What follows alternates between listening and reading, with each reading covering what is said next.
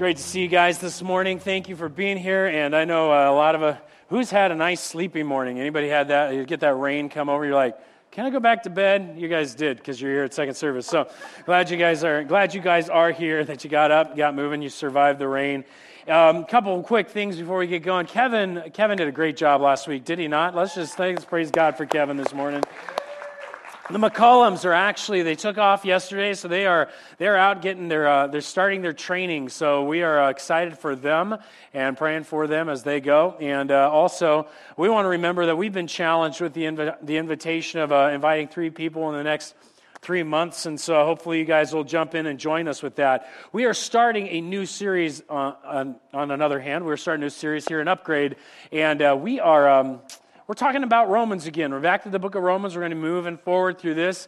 And the challenge involved in this, I hope, will, um, will wake you up for the year and get you, get you thinking. And so, before we do that, though, I would really like to ask God to bless this series and bless our time together this morning. So, if you join with me in prayer, let's bow our heads. Lord God, uh, thank you so much for the worship and for you and for just everything that you've, you've given to us that we can give back to you. And we praise you that you would give us this opportunity this morning to be in your word, to have a chance to, um, to walk with you uh, for a time today so that you can teach us. Lord, there's kinds, all kinds of distractions that are in our lives. Um, this morning, there's all kinds of weather related feelings and situations, and some of us may have had a rough weekend. Some of us may be here just ready to go. We pray wherever we're at that you just clear away the clutter. Help us focus on you in this series and challenge us to really walk in your way to live out your word. In Jesus' name we pray. Amen. Well, um, at this morning, in fact, at this point, I'm just a reminder if you do have a junior high or high schooler, they took off, and you guys are free to let them go too if they would like to go. But what we're doing is we've, uh, we're talking about upgrades. And what's interesting about this idea of upgrades is that all of us have dealt with some kind of upgrade. I mean, how many of you guys ever received an upgrade on your flight? Anybody here actually get up? Nobody. No, oh, a couple. Okay, yeah. You're like, I never have. So it's like it's one of those bummers for me that I'm like, go on a flight, never get an upgrade. What's that like? And so, how many of you guys have an up, have gotten an upgrade on your phone? All right, I have never gotten that either. So it's like. Uh, so that, you know, upgrade, I don't know a whole lot about them, but the one part of upgrades I do understand is upgrading your operating system on your computer. I think everybody encounters that, especially on my, on my Windows, on my Windows computer. I'm, I'm working on this thing. Suddenly it's like, you want to shut down? We just upgraded you. I'm like, I don't want to shut down. That keeps bugging me for the rest of the day to shut down my computer to finish the up, up, the upgrade. But even more is the uh, the Apple upgrades. Man, they they they turn they they do an upgrade like it's some kind of brand new system. They're like, "Woo, we're upgrading!" You're supposed to be all excited about it and like ready to click on the upgrade button. And so a lot of us in this last move from seven to eight, you jumped on, you upgraded instantaneously. You were pumped up to get your walking stats and everything down, and your your phone's all ready to go. But the bottom line was, my my friend Stephen upgraded his. He gets on there, gets uh, the operating system from 7 to 8, and loses all his data, all his apps. And he's just like, I hate this upgrade. So, because of that story, I haven't upgraded that either yet. So, uh, I haven't time. Besides, the other fact is that if I don't have enough space on my iPad to upgrade to, I'd have to get rid of two very important apps to me in order to upgrade to this latest iOS. And I'm not willing to let go of certain apps right now to do that. And that to me is a big parable because what is going on in our human lives is God has installed and sent out an upgrade for humanity. He did it through Jesus Christ. We call it the gospel and we call it a transformation. But I think we can understand the idea of an upgrade. Taking something that is set in one way and adjusting it and growing it and moving it to something greater. And that's exactly what God is doing in us. He has sent out this upgrade into our society, into our world through Jesus Christ to change us to make us new, improved, and better. And some of us, even though you're Christians and you've received the gospel and that's working in you, you haven't given yourself fully to it.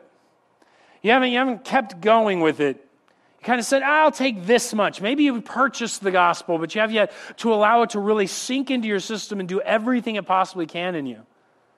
Now, for me, maybe it's you got some old things you like to hold on to, some things you don't want God to totally take you over completely.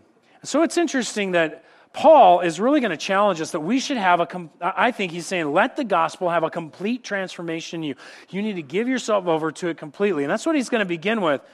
But he does it by, by concluding. He's into this conclusion section of the book of Romans that's going to challenge us. He started off back here in Romans chapter 1 and 1 through 3. And basically, there he said, Listen, all of humanity is sinful male, female, boy, girl, child, you know, all that stuff, child, all this stuff. We are all messed up. Jew, Gentile, doesn't matter. You and I are all messed up, mired down in sin. And the only way out of that, the only way to escape the judgment of God and the day of reckoning is literally to have trust that God has paid for our sins in Jesus Christ. And that's what he gets into. That by trusting, God will give us the righteousness that we need to be standing before him and enter into heaven. In chapters 6, 7, and 8, he then goes on to say, You don't get that by doing a bunch of works. You don't get it through the law. It doesn't make you say, Here's a bunch of rules you have to follow, and when you do that, you'll be good. No. And it's not a license to get out of hell free card. You know, so you go live like hell because you got out of hell. And that's not the idea either. And so there's this literal point that he says, No, it's about a relationship with your Maker. God has restored you to peace with God. You should live in that peace with God in an intimate, real relationship with the creator of the universe and your creator. When we do that, that begins to make a, a, giant transformation as the Spirit of God moves in us and motivates us and gives us the promise of eternity on the new earth and in the new heaven, beyond in, in this other place after the resurrection. And then he goes, This is such huge promises, but is God faithful? And in chapters 10, 11, and 10 and 11, he kind of says, Absolutely, 9, 10, 11, God is faithful 100%. He will not back off us, He will not give up on us. And so, he says in chapter 12, this is why we should give ourselves fully and completely to letting the gospel affect every aspect of who we are. And that's where we begin. If you will, grab your Bible. We're going to open up to Romans chapter 12, beginning in verses 1 through 2. We're only going to go through these two verses. There's plenty of material here, trust me. So, starts this way. If you don't have a Bible, by the way, grab a Bible. They're under the seats. You can join us on page 947, and you can be right there with us. Paul, writing again in the book of Romans, chapter 12, he says this I appeal to you, therefore, brothers, by the mercies of God, which we just laid out, to present your bodies as a living sacrifice, holy and acceptable to God, which is your spiritual worship. Do not be conformed to this world, but be transformed by the renewal of your mind, that by testing you may discern what is the will of God, what is good, acceptable, and perfect. Paul starts and he says, Guys, I need you to hear me. This upgrade begins when we surrender our lives fully to God. He says it right like this. He says, I appeal to you. I, I, I, uh, I call you guys. He's not, this is not a command. He's literally begging us to hear him. I'm begging you, brothers, by the mercies of God, present yourself. It's your choice. Present yourself a living sacrifice before God. Now, it's kind of an interesting terminology, this idea of a living sacrifice. But the word, but, but he's saying, give your body over as living sacrifice, meaning your life. What we do in our bodies is our life. Give your life over to God. Surrender it completely to Him. It's a sacrifice. Now, some of us may not know what a sacrifice is. We think of, oh, yeah, it's like giving up something difficult. Right. In the Old Testament, literally, it was a picture that is all throughout the Old Testament where if you and I were subsistence farmers, likely in the ancient world, you had to grow your food and live it. Some of us may have been you know, given a bumper crop, we were like, yay, we've got plenty to eat. We got lots of oxen and lambs because, hey, they were, they were productive this year. And so either you sinned or you're really happy with what God did for you, and you would start to go give an offering or a sacrifice. The way you did it was you'd begin to look around in your crops, and you'd take out one tenth of all your crops and take it to God. Or if you had sinned, you'd look around in your flocks and as you were looking around, you would figure out where, what kind of animal you were going to bring before the Lord to give it to Him. Now, obviously, an economically minded person would sit around and go, Well, I'm going to give, uh, I'm not going to give, I'll give a middle grade one. You know, not the worst, not the best. I'll give a middle grade. That's pretty good. Some of us might be like, Well, I got a sick one here. We can get rid of it anyway. I'll just take that to. No, God says none of that's, a, none, none of that's okay. You need to pick out the best one without blemish. These are the best lambs, the best oxen. They had to have no blemishes. And they were to be taken, and then what they would do is probably tie a, tie a rope around its neck, maybe sell for money and go get another one. But most likely, at some points, there were people just walking around off to the temple, walking through Israel with this ox or this goat or whatever, not a goat, but ox or sheep behind him, holding this rope, and people were going, that guy's going to the temple. When they got to the temple, and it would say it was a sin offering, this animal would be brought, and a priest would approach. Now you weren't allowed inside, so you'd stand at the doorway and just just like just right, and you would lay your hands on the animal and you would confess your sins over the animal. That animal would then be taken, its neck would be cut, the blood would be poured out. They would take some of it, sprinkle it in various locations for ritual cleansing. Then they would take the animal and gut it and do everything, butcher it, take it and put it up and cook it. Now, so in other words, the temple was a really good barbecue pit. But the idea is that they took it there and it would either burn completely up to God or they would take it and they would take pieces of it and eat as a meal together. The whole point being that once you brought a sacrifice, it was gone. It was not yours anymore. It was God's to do as He pleased with it. To give it to the Levites, or to give it back a portion to you, or to be burned up completely. It's not yours anymore. And the point is true for us as well. When we realize what we have done is we bring ourselves as a living sacrifice. We're not dead, we're still alive. It's a daily situation. We're constantly going to bring this, but we're to sacrifice and place our whole lives before Him. You and I are bringing ourselves and saying, God, here am I. Here's what I, here's me for you. And so, in other words, we will sacrifice the totality of our lives. This is difficult because this means there's nothing left. Your dreams, your ambitions, your finances, your relationships, all sacrificed unto God. Your totality of your life saying, God, here I am. It is yours. I lay it before you. It is no longer mine. Not only is that costly, that's scary.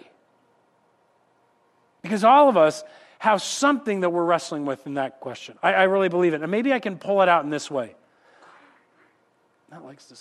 It says this. What, if we were to look at God and said, God, if you did blank, I'd say no. If you took blank away from me, I'd, I'd say no. God, if, if, you didn't, if you didn't let me write that book, I'd probably, I'd probably be upset with you in the guidance of my life. God, if you didn't let me have that job, if you didn't let me get into that college, God, if you didn't let me let me do something more in my life than what I'm doing right now, I would be really upset. in fact, I wouldn't want you. I would tell you, no, you can't do that. You need to give me something more. If you don't, God took away from you the opportunity of children. You look at God and say, hey, God took away the opportunity for you to be married. God took away the opportunity for you to live and see your children get married, or your parents to see you get married. You know, all of us have something that we're holding on to, some dream, some, some expectation in life, some position that if God was to take that away, you'd be like, wait a minute, hold on a second here, God. That is where sacrifice begins. It's right there that we truly are saying, God, my whole self is given to you. My desires, my dreams, my ambitions, my stuff is yours. And when we are there, when we're at that position, we suddenly are confronted with the idea of a living sacrifice. We're saying, God, not my life, your will be done, not my way, your way. God, I am willing to follow you. Now, there's an obvious, immediate objection. If you're not a Christian here this morning and you're going like, why in the world would anybody want to give up their ambitions, their desires, their wants for their life and give it over to some deity? I mean, that just makes no sense. When I, you, you like your life, you like what you want, you know what you want, you're, you're aiming at something. Well, there's, there's a couple of ways to, that I can address that objection. And, and first of all, I want to kind of say it this way that really all of us give ourselves to something. In my observation, all of us lay ourselves before something. It's in our ambition, it's in our drive, it's in our desire. We start charging after something, and when that happens, you've given yourself to it. And it takes you over. There's a very real sense that many of you can't tell your job what to do. You, your job tells you what to do. If you've given yourself enough to it, it starts to take over your life. If you've got enough stuff, you're working to keep your stuff up. A lot of us are, isn't that true?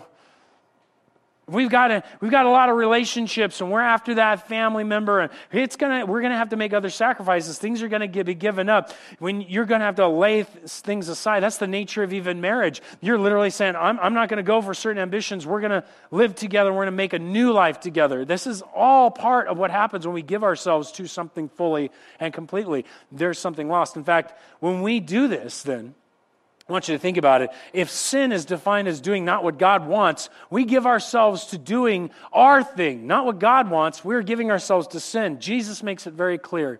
He says this Truly, I say to you, everyone who practices sin is a slave to sin.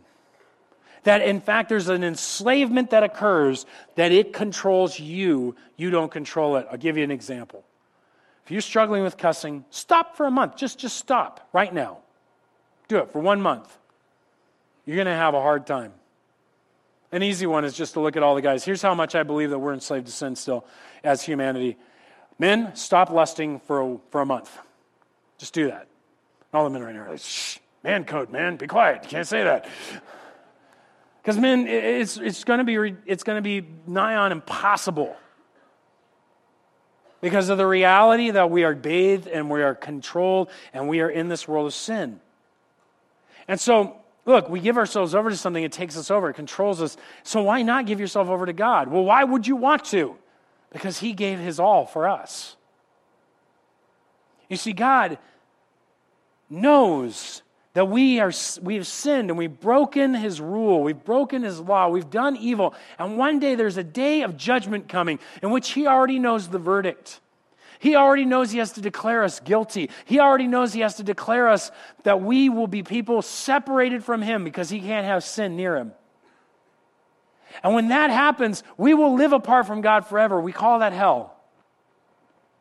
And God has done everything He can because you're not on that day of reckoning to wake us up and show us. He gave us His all by coming as a baby that we just celebrated at Christmas named Jesus. He grew amongst us. He didn't ignore our suffering. He involved himself in our suffering. He cared about us. He listened to us. He loved us. He pointed us in the right direction. And what did we give back to him?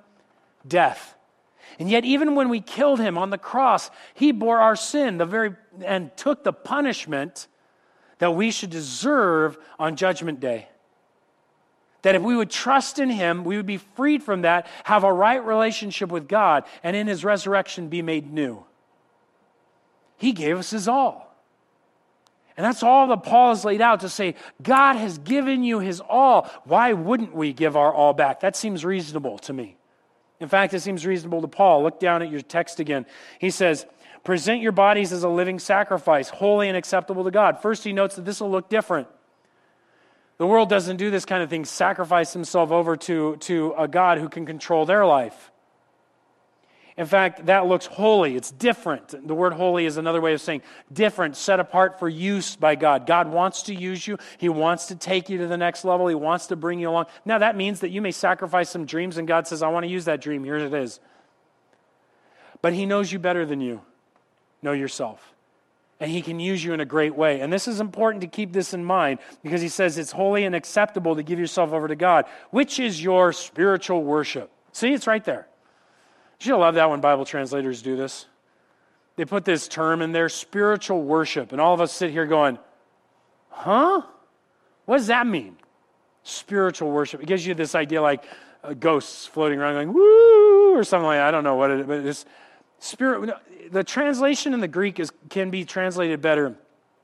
Your reasonable worship, in other words, your reasonable worship or reasonable service to God. See, worship is anything that you do, that you do for God, that is not sin. That's worship. And what he's saying is, since God gave you his all, isn't it reasonable in our service to give our all back to him, to put ourselves before God and say, Here I am completely, I am yours? That is the reasonable act of service. That is the reasonable worship. And it is towards God. And so he says, This is what we should be doing. This is how we should be living, giving ourselves over fully to God. And in this way, this upgrade begins. We say, God, here I am. I'm going to let you reset me, do what you want, take my life, and start changing it. And now he does. He begins that. But what, where does that begin? It actually begins effectively in the mind. our way of thinking. The upgrade has its full effect by upgrading first and foremost the way that you think. Look down at verse 2 again. Do not be conformed to this world, but be transformed by the renewal of your mind.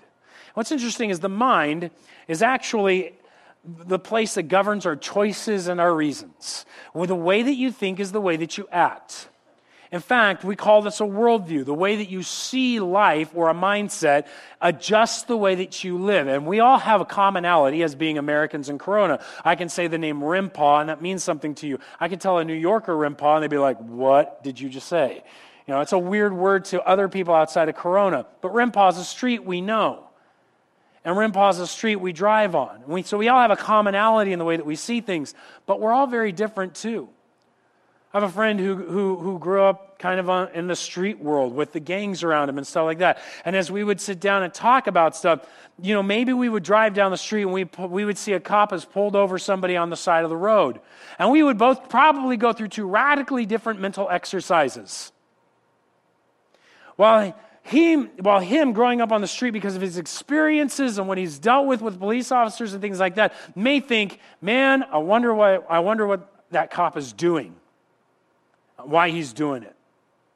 On the meantime, uh, my life, growing up in suburban Corona and having family members who are police officers, I'm looking at the guy in the car going, man, I wonder what that guy in the car was doing to get pulled over. Very, and neither of us would be necessarily wrong. We don't know what's really going on. We're just interpreting these things differently because of the way that we think. We've both been formed by two things. First, you're formed by what you take in as your inputs. I like to call them your sources. Everybody's got sources. You don't have to be an informant to have sources. You know, no, we all got sources. And those sources derive from different places in our lives. In fact, what's fascinating is that I love having conversations with people and tell them I believe the Bible is absolutely 100% true, infallible, does not lie to us. And they look at me like, You are a crazy person. That's an old book. How can you believe that book is old? I say, Wait, what are you talking about? Look right here, it's got historical accuracy. They say, well, the History Channel said.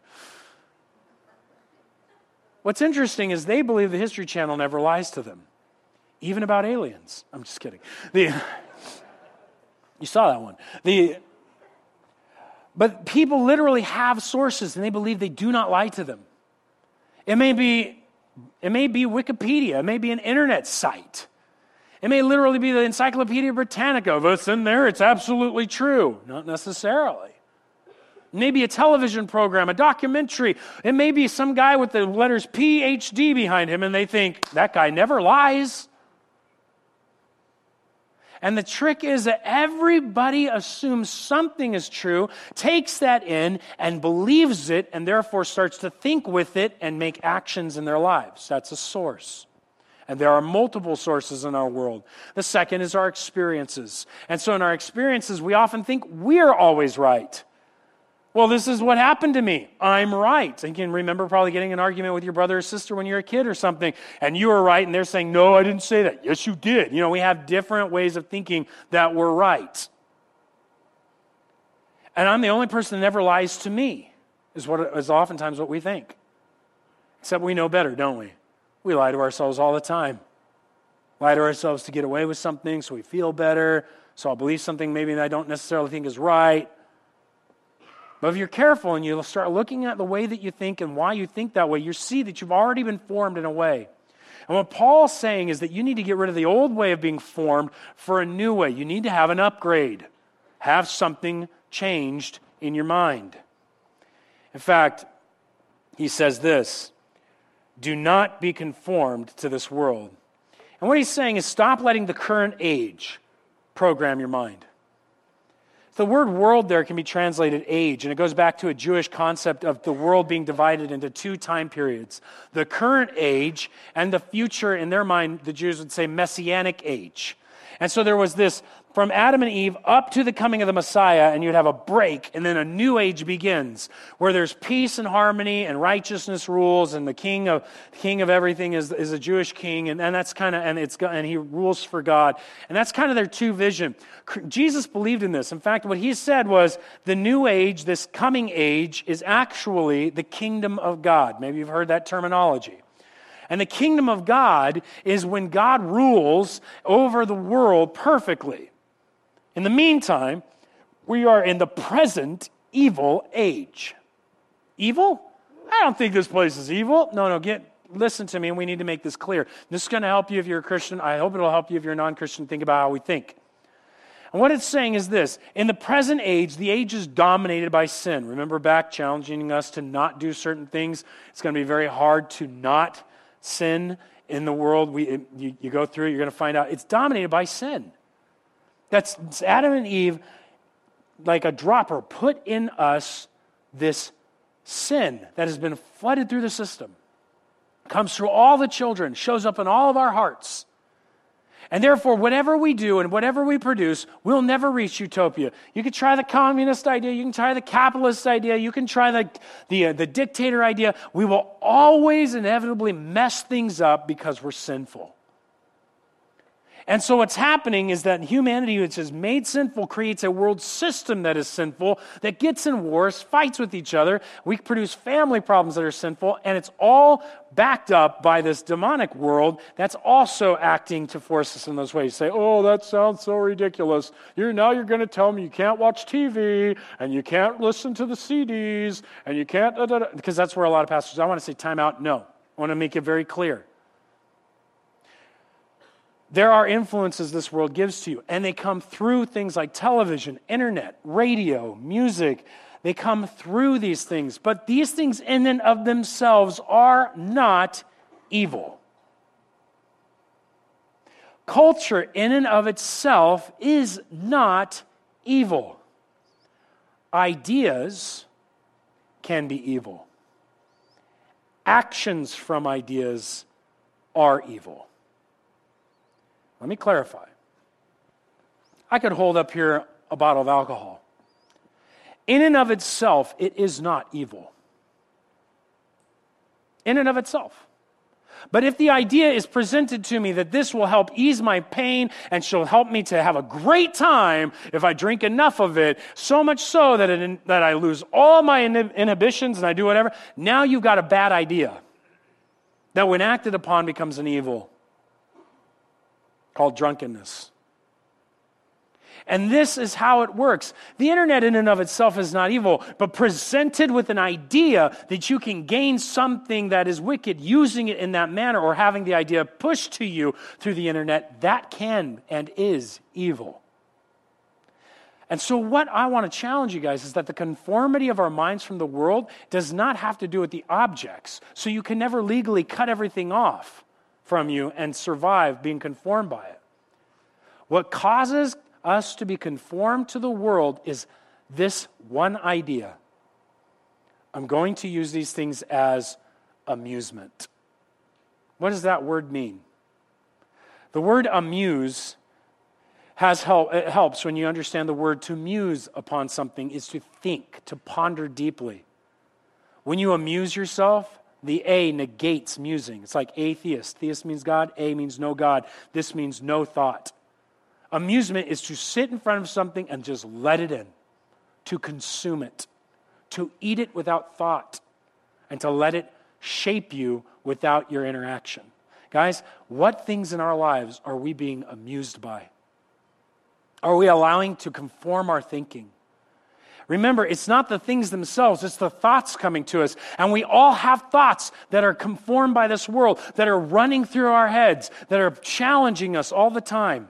Maybe you're in an argument with somebody and you're thinking, oh, I hate me yelling. I can't believe I did that. And you start talking to yourself. That's your thinking. You may even call yourself names. What does your mind say when it goes quiet?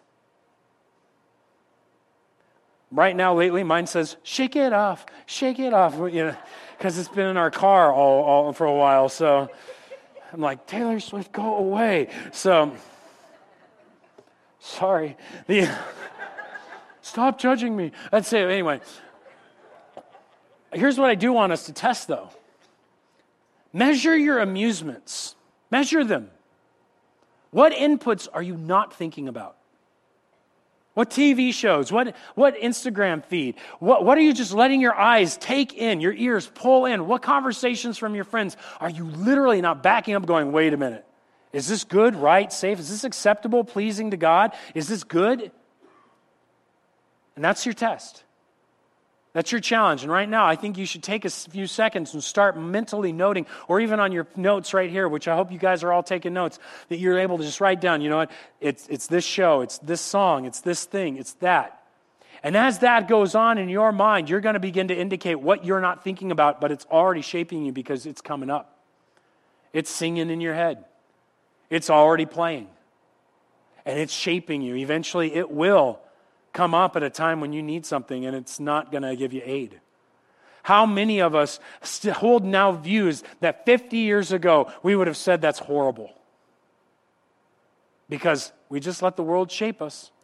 We don't think. But if everybody says it, well, if that's on TV, well, and we feel something before we think about it, there you're starting to see the conformity of the world. So think about those things. Get that list in your head. Where, what are those inputs? And maybe as you bring those before God, bring them there. Allow Him to challenge you. Because right there, it's going to show you something. Here, here's the little acid test. My friend had this happen to him. His daughter was watching a television show, and he walks in. This is way back when she was in youth. And he's like, What are you watching? She's like, Oh, it's not that bad. So he sits down starts watching it. And he's like, This is awful. She said, That's not that bad. She's like, Would you watch this if Jesus was sitting here on the couch with you? She's like, Yeah. And he's like, Let's watch this some more. And he's like, Would you watch this? And at the time, Pastor Ike was, was the senior pastor of the church. Would you watch this with Pastor Ike sitting here? And she's like, No, no, never. I turn it, I turn it off. It's like, somehow Pastor Ike had a position higher than God at that point. But Think about it in those terms. If Jesus was watching this with you, critiquing it, talking to you about it, having a conversation with you about what you were taking in, what would it be? And now you've disengaged from amusement and you've started to ponder and deal with the conformity. Now, just like in any upgrade, they have to delete the old files, you need to put something back in. There has to be something waiting to bring the new processing up. And that's what God gives us in the next few verses. He says, Look, you're going to upgrade your mind through the Word. God upgrades our mind through the Word. He says, but be transformed by the renewal of your mind. Let it be made new. That word renewal and that word transform is where we got the idea of upgrade in general. Let him upgrade your thinking. How does this happen? Well, the idea of upgrade in the ancient text, in, the, in a Christian word, would be to be sanctified, to be changed, to be made more like God, to let him change us. And Jesus said this when he was talking to his disciples. He said, I want them to be in the world, but not of the world. So set them apart, sanctify them in the truth. Your word is truth. And two weeks ago, we made it very clear that God's Word is sitting in our hands if you're holding your Bible or in your device if you've got it there. This is God's communication to us. And if you really want to check that back out, you can go to our podcast and look that up from two weeks ago and look at that argument. But the bottom line here is that God is speaking to us and He's saying, You want to know how to think about life? Ask the Creator. I'll start installing the right way to think. And it's from the Word. Let it change you. Let it adjust your thinking patterns. And it's important that we do this because God's ideas and experiences are the best and always good. They're never false, they're never wrong, and they're always the right way of seeing things. And so, what do we do? How do we get into this? First of all, you and I should read it. How many of you guys read through your whole Bible last year? Anybody in here? A few of you. Good. Do it again you're going to find out that the second time through, you're going to get a lot more out of it than the first time through. If it's your fifth time through, do it again. See, the Bible's like any book. The more you read it, the better you get. You never get everything out of a book on the first time you read it. Even though we all try, you're not going to, unless you got a photographic memory, which that's, I don't know any of you like that. But the point is simply that we should be reading it continuously. Why? Because it gives us the ideas of God. It helps us begin to get challenged by God. It gives us something to think about, and then you move into memorizing it. And so I've been memorizing this chapter, chapter 12 of Romans, because I want Taylor Swift to get the heck out of my head. And so I've got this down, and I'm going like, uh, shake it. Nope, we're going to do not be conformed to this world, but be transformed. You know, so this is, and what happens is when you memorize Scripture, when we go back to the old children's ministry idea of memorizing Scripture, which we all left back in children's ministry some, for some reason, it gives you hooks for your mind to think. Instead of approaching a problem and you walk up and you're like, uh, I don't know what to do. And so your buddy says, Well, this is what I tried. And you're like, That sounds good to me. Conformed by the world, you approach a problem and you go, God, I don't know what to do. And suddenly a scripture verse says, boom, boom, boom, boom. And what happens is the more that you have scripture laid up in your heart, the more you're able to begin to discern what God's will is and what direction you should go and how things should be. And when you see something on television or the internet that's an idea, you can say that's bad or that's good or that's twisted or that's, oh, that, that's powerful. Whether you hear it in church or whether you hear it anywhere. By the way, even the church can be used in this negative way. It has been for centuries to teach evil to people. We need to be discerning from the Word of God, not from what a pastor says but from the Word itself.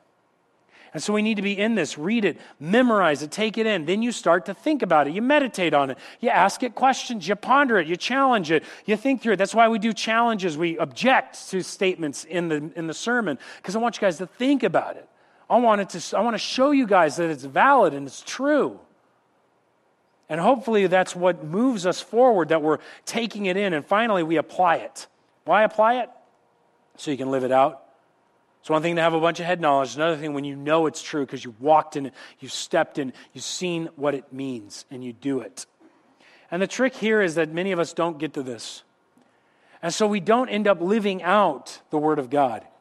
We don't end up standing on it. And I love Ephesians 4, which expands like Romans 12 on the same idea. It goes into this almost do not, but do this kind of attitude. And so it says, don't let you the sun go down on your anger, but deal with it with truth and love. Don't have bitterness, wrath, and anger. Instead, be forgiving. Don't have words that tear people down, but have words that build people up. Do not, but do. And then when we start to practice this, you know what happens? People go, that's right. That's good. That's acceptable. We know it's right to forgive people. We know it's powerful to build somebody up than to tear them down. We know it's incredible to love somebody with truth and love at the same time. And that to only give love and or to only give truth are both very damaging. And that these things are so accurate that when we see them, people go, that is right. And that's what Paul is saying right here at the end. So that you, by testing, you may discern what is the will of God, what is good, acceptable, and perfect. You'll be able to discern what's coming at you from the world, whether it's good, acceptable, and perfect. And you'll be able to discern whether the actions you're taking are good, acceptable, and perfect. And so you end up testing the word and doing it and seeing that it's God's will. And that's really where we want to get to, where it's God's will lived out through us. Now, you've all heard of Apple time. Anybody heard of Apple time? Apple did this, but I guess in my thinking, Apple time is they lie to you how much time it's going to take to download something just so you feel good when it gets done faster. You know, God's not like Apple time. You may be frustrated that you don't feel like everything has been put together in your life yet. That somehow this you've been a Christian for many years, and you're like, how long does this upgrade take? It takes the rest of your life. It takes the rest of your life to rid out all these thoughts, to learn this process. But once you begin, but some of it's faster, and then it just kind of adds little bits on. But guys, I don't want you to be discouraged, but I want you to begin. Let's start allowing ourselves to be surrendered to God, everything, and allow Him to begin to change and transform us so that we can be usable by God in this coming years. Amen? Would you bow your heads with me?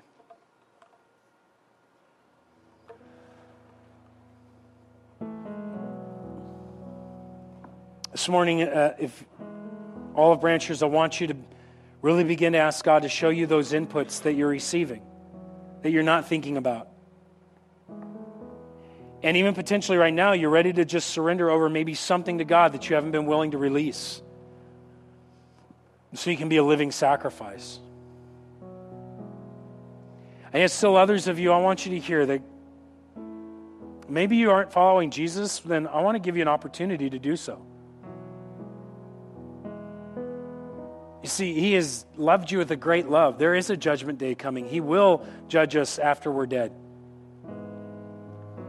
But He has done everything He can to get your attention. And you, there's no amount of going to church that's going to fix the evil we've done. There's no amount of prayers that are going to fix the sins that we've, we've done. There's no amount of helping people or getting involved in humanitarian efforts. No. None of it erases our past. The only thing that covers our past that God has ever given is a gift that He gave in Jesus Christ. And Jesus' death on the cross pays for those past deeds so that they are not held against you. But instead, you are now given all of God's righteousness. So when you stand in front of Him, He can have a relationship with you and you can be in heaven. But you have to be willing to receive His gift. And that's what He gives to you. Maybe this morning you need to begin by receiving that gift from God, that gift of love in Jesus Christ and be forgiven of your sins. If that's where you're at, I'll give you that chance to do so right now. And you may be uncomfortable, but I want to give you the chance by letting me know you're putting your hand up. You're saying, Yes, that's me. I want to receive that gift of forgiveness. I want to be set free from that judgment.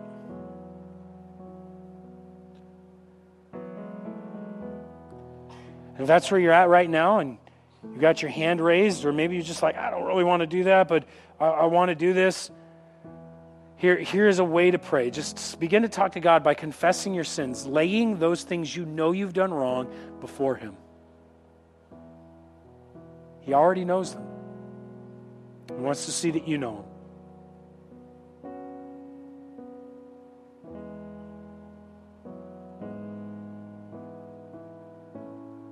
As you begin to do that, and you're going to lay those out, you, you'll then turn away from your sins. You just tell God you're turning away. You want to talk directly to Him. Ask Him to put your sins upon Jesus.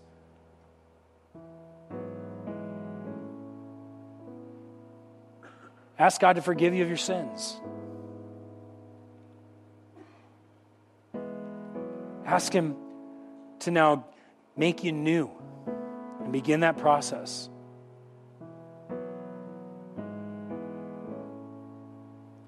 Now invite God into your life to lead you, to guide you all the way through the rest of your life. Tell Him that you trust that what you've just done will enable you to have that relationship with Him in heaven.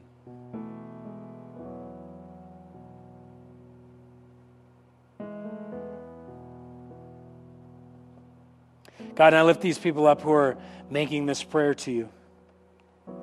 I ask that you would answer it clearly, that you would save them from that day of judgment, that you would put them right with you, and that you would enter into their lives. God, I pray that you would lead them forward from there and that they would be walking with the church together in Jesus' name. Amen.